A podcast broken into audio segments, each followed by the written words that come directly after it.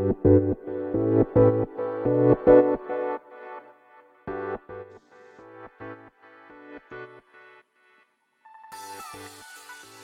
い、始まりました。本を読んでは独り言ラジオ。私、変な髪型をしたポンコツ薬剤師こと町田和俊でございます。はい。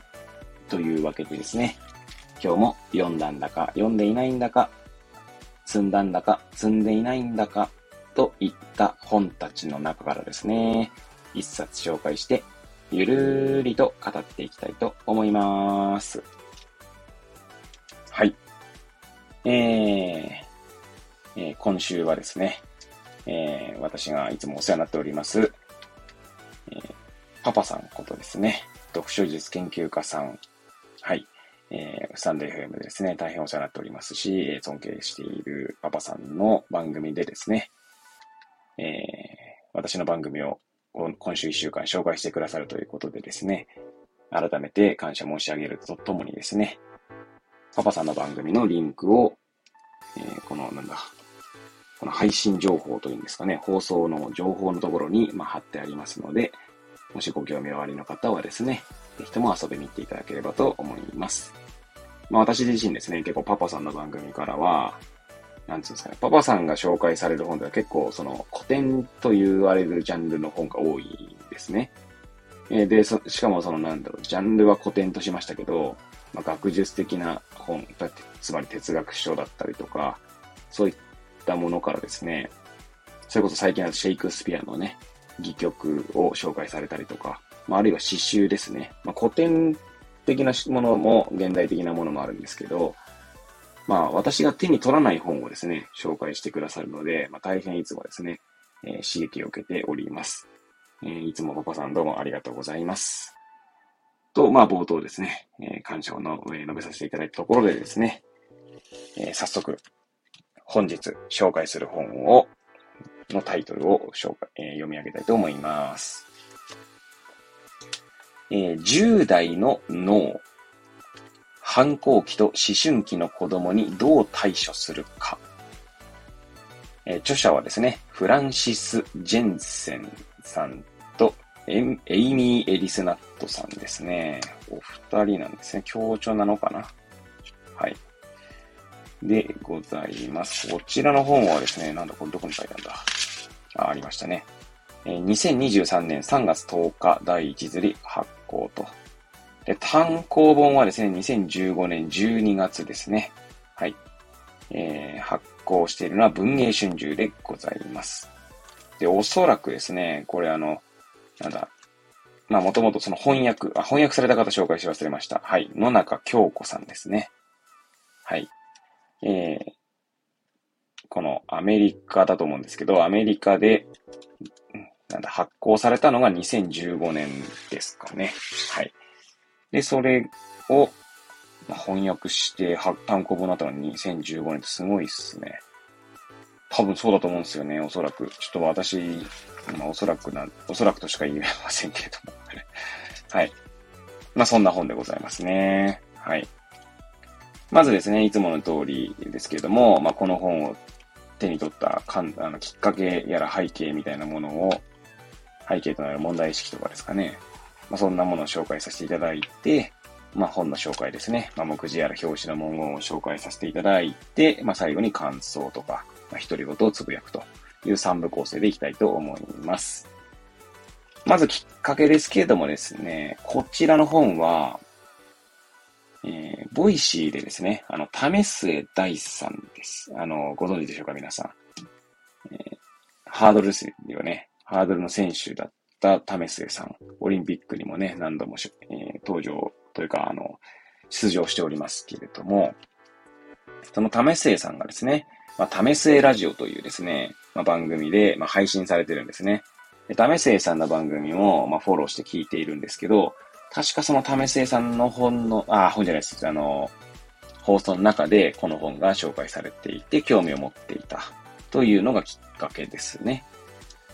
で、まあ、あの、前回とか、そのちょっと前に紹介した土を育てるとかですね、大地の5億年と一緒に、行きつけの本屋さんでありますですね、桑畑書店さんに、ま注文して、まあ、手に取ったというところでございます。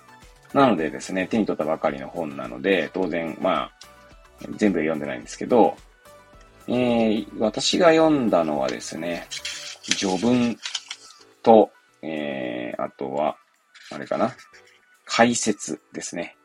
えー、渡辺久子さんと読むんだと思いますが、児童精神科医、えー、元慶応義塾大学病院小児科の方が解説している文章がありまして、あとは後書きかな？を読みましたかね。はい。そんな感じでございます。なのでまだ全然中身はちゃんと読んでないんですけれども、はい。まあ子供が、えー、私もですね、えー、人の子供を持つ親なので、まあこの本のタイトルをですね、試せラジオで聞いたときには、まあやはり興味を持ちましたし、まあその後ですね、まあ Amazon で、えー、本のなんだ、内容とか、あとは出版社名とかをですね、まあ、注文する際に必要なので、まあ、検索したときにですね、えー、より興味を持ったというところでございます。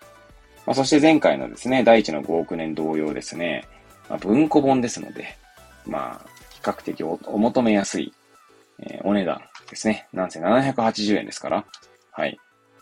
ということもあって、まあ、手に取ったという次第でございます。はい。では早速ですね、まあ、本の紹介ですね。まあ、目次やら、えー、表紙やら、帯の文言ですね、を紹介していきたいと思います。はい。まずですね、帯の文言。まあ、サムネイルにもですね、写真、表紙の写真ありますので、まあ、見ていただければと思いますけれども、こんな文言がありますね。自分の子育て間違ってる？いいえ、それは10代の脳が原因です。なんでそんなに乱暴な口を聞くの？なんで起きられないの？ゲームやスマホばっかりやめなさい。我が子の問題行動に悩むすべての親必読とあります。はい。えー、そしてですね、まあ、性病死ですね。はい。バーコードのついている方ですけども、これ毎回私背拍子ですけども、ってバーコードかって言ってますけどね。まあまあ、それはさておきですけども、はい。えー、こちらにもですね、えー、どちらから紹介しましょうか。じゃあ、あのー、帯の方ですね。はい。帯の文言を紹介していきたいと思います。悪いのは親でも子供でもない。えー、そしてですね、17個の文言がありますが、これは17章、章のタイトルですね。が紹介され、目次の章のタイトルが紹介されているので、こちらは、後ほど紹介します。はい。ということで、帯には、その、今言った悪いのは親でも子供でもないというのと、各章のタイトルがですね、紹介されておりました。えー、そしてですね、このカバーですね。カバーに、えー、書かれている、まあ、ある種要約的なまあ、紹介文ですね。も、えー、読み上げたいと思います。可愛い我が子が突然別人のようになる反抗期、思春期。衝動的で集中力や根気に欠け、誘惑に弱く切れやすい。原因は未完成な10代の脳にあった。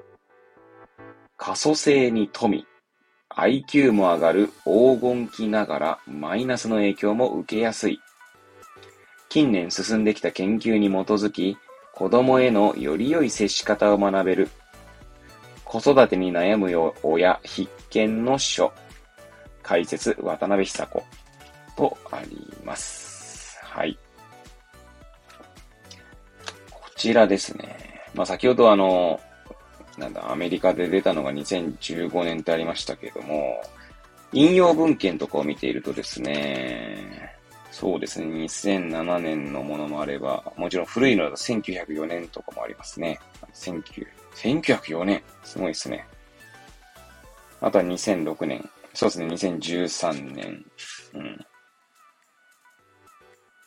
そうですね、結構、2015年に発刊されたとするのであれば、2013年の論文とかも結構引用されているので、まあ、当時最新のというという感じなんでしょうね。まあ、2015年に出たの本だとすると、そこからもう8年経ってますので、まあ、おそらくですね、また、より知見が深まっているというか、この分野にはさらなる、まあ、論文とか、まあ、いろんな研究がなされているんだろうなと推測しますね。はい。では、えー、早速ですね、目次を紹介していきたいと思います。はい。まあ、その前にですね、えー、こちらの本はですね、まあ、解説ですね、渡辺久子さんの解説が始まるのが358ページから、そしてそれが終わるのが365ページですね。なので365ページの本になるんですけれども、章がですね、17章ですね、で構成されております。さらに序文も合わせると、18章ですかね。はい。ちなみに私は序文ですね。前書きじゃないですね。序文を読みましたかね。序文と後書きと解説を読んだという感じでございます。では、えー、それぞれのですね、タイトルを紹介していきたいと思います。えー、どうすかな中の、そうですね、17章もあるので、全部タイトルだけにしますかね、今回はね。はい。えー、序文、悪いのは親でも子供でもない。えー、第1章、ホルモンのせいなのか。第2章、10代の脳は未完成。第3章、若い脳細胞は連絡不足。第4章、IQ も変化させる脳の黄金期。第5章、寝る脳は育つ。第6章、反抗期の脳はそれを我慢できない。第7章、タバコ一本中毒のもと。第8章、10代の酒は百害の長。第9章、大麻、絶、ダメ、絶対の科学的理由。第10章、危険ドラッグが危険なゆえん。第11章、脳をかき乱すストレスに要注意。第12章、精神疾患の危険信号。第13章、デジタル中毒の脳内汚染。第14章、女子脳、男子脳の神話と事実。第15章、スポーツでの脳震盪は侮れない。第16章、未成年の罪と罰。第17章、青年期を超えても成長は終わらない。はい。という感じですね。あと解説は、えー、解説のタイトルですね。え、親が対応できる問題、専門機関に相談すべき問題とあります。はい。ということでですね、まあ、今回10代の脳をこう紹介してまいりましたけれども、参りましたっつってもね、文言を読んだだけなんですが、えー、私、まあ、序文だけね、読んだと言いましたけど、序文とか後書きとかね、読んだって言いましたけど、まあ、こうそれを読んでですね、自分自身を振り返ってみると、そうですね、自分の考え方とかもですね、まあ、過去を振り返ってみたりとかすると、だいぶ変わってきたなと思いますし、この切れやすいというね、えー、文言もありましたけれど、まあ、私自身はですね、一応親からも、なんか反抗期らしい反抗期はなかったというふうに言われることが多いんですね。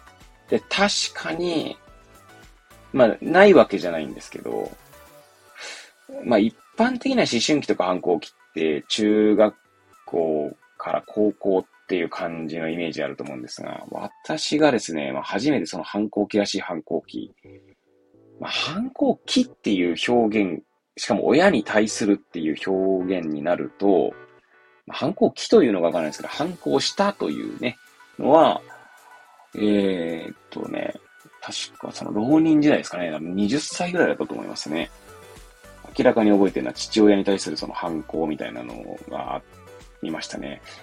1年は言い過ぎ半年近く口聞かなかったんじゃないかな。っていうのはありましたかね。で、それ以来以外はほとんどそんなことはなかったと私自身も記憶してますね。ただ、それは親から見た私だったり、私から見たその家族というか家庭というところだので、学校とかではですね、結構逆にその切れてたりしたことはありましたね。しかも小学校とか中学校ぐらいかな。私が、そのかなりその、まあ、ある種情緒不安定というか、まあ、情緒不安定ってまたちょっと語弊がありますけど、結構切れたりとかですね。うん。精神的にもこう不安になったりとかしたのはその時期が多かった気がしますね。うん。まあ、そう考えると、結構早い時期にそういうのがあったのかもしれないですね。早いっていうのは別にあくまで比較するとという話なんでしょうけど。まあ、で、この本にはですね、その、要は脳が変化していくわけですね。だ私たちはついつい子供だからまだ大人になってないからとかですね、あるいはそれこそ高校生ぐらいになると、まあ体、見た目は大人な、大人の、ま、前段階みたいな感じに見えると思うんですが、まあでも脳の中はですね、全然まだまだだと。確か30歳ぐらいになるってやっとこう、なんつうんですかね、まあ、完成ではないんですけど、まあ一通りこう、なんつうんでしょうね、えー、一段落に、まあ、一段落を終えるというんでしょうか。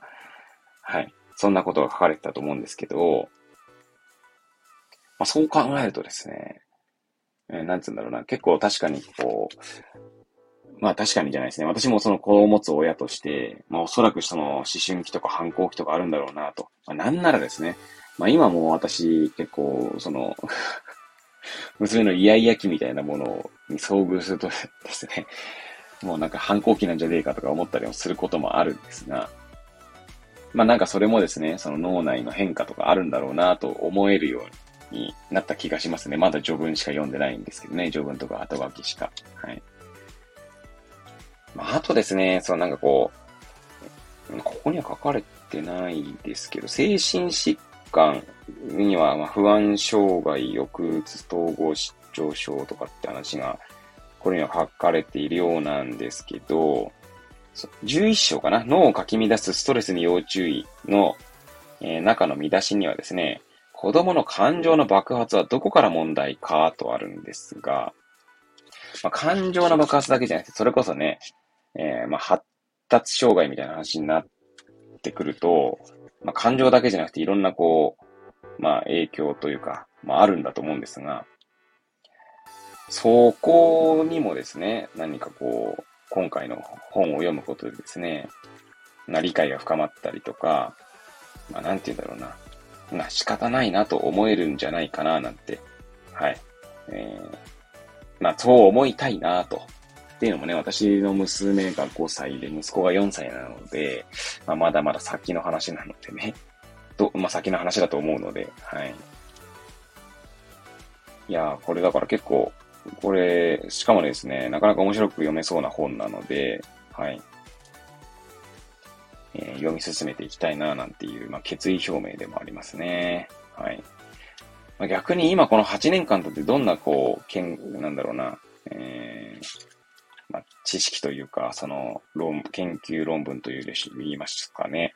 まあ、そういったところにどんな変化があるのかなという想像するだけでもまたな、面白そうだなと思ったりもしますね。はい。まあ、10代の脳は未完成っていうのが第12章にあります。あ、第2章にありますけど、まあ、20代でもですね、その脳の変化っていうのは、まだまだまだ変化し続けていると。要は未完成だという文言も、まあ、目次に書いてありますね。はい。なので、まあ、確かに私もね、先ほど言ったように、だいぶ、こう、変わったなと思うわけですよ。なので、そう考えるとですね、人間の成長って、まあそれこそね、今私41ですけど、これから先もですね、多分脳って変わっていくと思うんですよね。もちろん衰えもあると思いますし、なんかどっか別の本だか記事で見たのは、あの脳の中っていうのはどんどんこう変わっていくので、えー、年を取ったから成長しないってわけじゃないみたいな前向きなこともありましたけれども、前向きな情報みたいなのもね、ありましたけど、私自身もですね、これからまあ何事もなければですね、えー、まあ80歳とかぐらいまで生きる、まあ何事もなければ生きる、まあ生きると思いますし、生きたいとも思いますね。まあなんせ今娘が5歳、息子が4歳なので、そして息子に関してはね、まあ一応障害者なので、まあ成長を見守っていきたいと思うとですね、まあ、長く生きていたいなと思う、思うわけです。なんか長生きしたいっていうのも、そのあくまで、なんかね、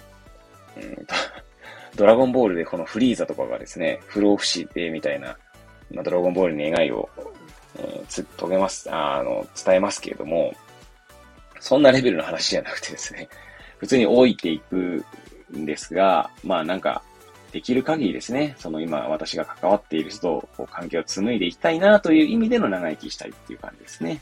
はい。なんか一人になってまで長生きしたいとも思わないですし、はい。なまあ今はそんな感じですかね。はい。まあそんな中ですね、私の脳の中も変化していくと思うので、まあその変化をですね、楽しみたいと思いますし、逆に言えばね、こう10代の脳っていう本ですけどね、なんだろう、高齢者の脳みたいな本とかもね、ああるのかもしれないですね。ちょっと探してみようかな。はい。そんなことをちょっとこう妄想してですね、まあ今回の放送を終えさせていただきたいと思いますけど、はい。まあ、これね、私、その子供、まだ幼いので、きっとこれからの子育てにも、え、あの、の心構えとしてですね、まあいい影響があるんじゃないかなと思いますけれども、まあもしですね、もし子育てにお悩みの方がいらっしゃいましたら、まあ、ぜひですね、手に取っていただいて、まあ、読んでいただけると、なんか心が軽くなるんじゃないかなっていう気がしています。まあ、その序文とかね、後書きとか解説を読んでの話なんですけどもね。はい。はい。という感じで、今回紹介させていただいた本は、10代の脳でございました。はい。ではですね、えー、この辺で収録を終えたいと思います。それではまた次回お会いいたしましょう。ごきげんよう。Thank you.